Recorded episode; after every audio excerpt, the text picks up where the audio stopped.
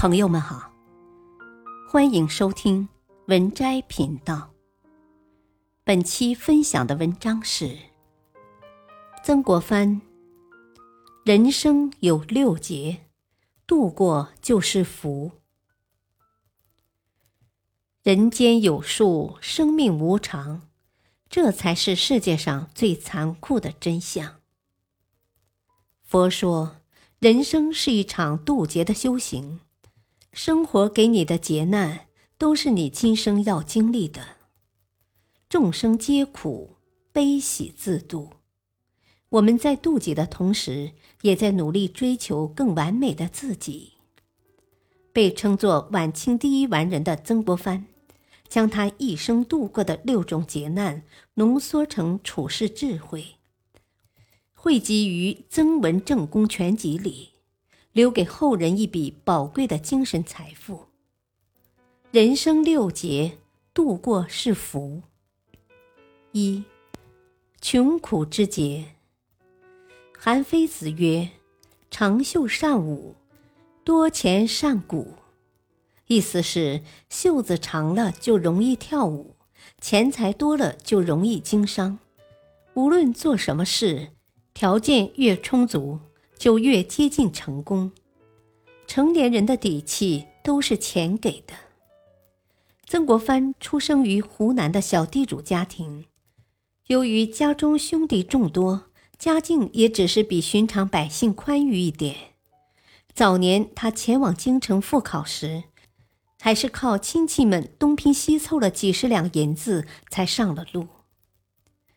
即便后来他科考及第。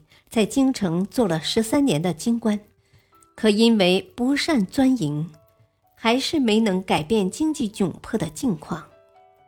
道光二十二年，在翰林院任职的曾国藩和一个叫陈升的仆人发生了冲突，一气之下，陈升就另寻高枝去了。一个仆人怎么敢和主人吵架呢？原来曾国藩欠了陈升几个月的工钱。这事让曾国藩心里大受刺激，他写诗感慨道：“胸中无学手无钱，平生意气自许颇，谁知傲奴乃过我。”言外之意，我太穷了，连奴才都看不起我。后来他位极人臣，不仅改善了经济状况。还为全族积攒下了殷实的家底。年少时，我们渴望仗剑走天涯；长大后才知道，没钱举步维艰。趁年轻多赚钱，是成年人应有的觉悟，因为钱真的可以治愈生活里的大部分忧伤。二，失败之劫。人生之不如意十有八九，求而不得才是常态。曾国藩常将这句话挂在嘴边：“好汉打脱牙，喝血吞。”听上去平淡无奇，可映射在他的个人经历上，我们就知道有多难。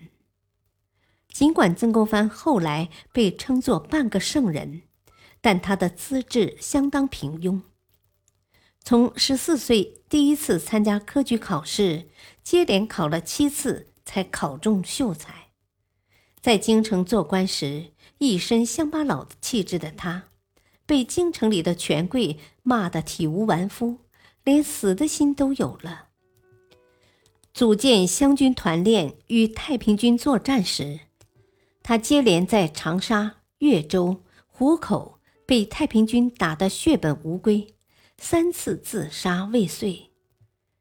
他这大半生的经验总结起来就四个字：屡败屡战。但就是靠着这股毅力，他成了最后的赢家。正如姚晨在星空演讲中所说的那样：“成功只是偶发事件，失败才是人生常态。生而为人，我们遭受的那些失败挫折并不可怕。”可怕的是，我们失去了信念和反思的能力。三，生死之劫。生命本身是一场渐行渐远的别离。我们每一个人在一生中都不可避免地遭遇病痛和死亡。重要的是，我们该如何学会面对？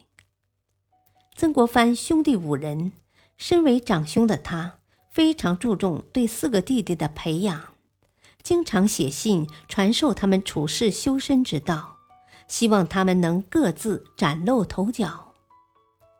只是天不遂人愿。还未待曾国藩功成名就，二弟曾国华和小弟曾国宝就离他而去了。兄弟中天分最高的曾国华性格偏狭，与曾国藩关系一度颇为紧张。但得知大哥被太平军围困在江西后，从没有带过兵的他，毅然领兵前去救援。会面后，兄弟俩抱头痛哭。自此冰释前嫌。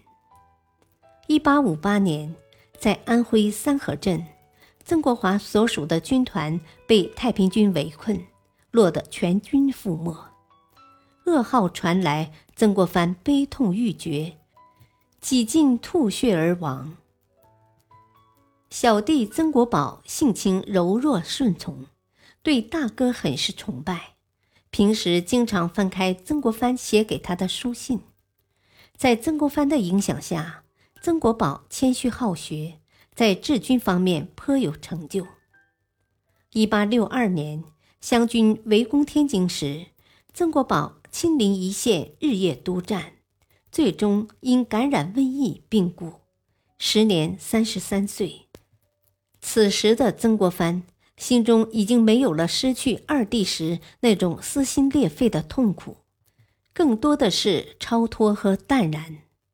那些经历过至亲逝去的人，终究会明白生命是何等的脆弱。人间有数，生命无常，这才是世界上最残酷的真相。感谢收听，下期播讲二。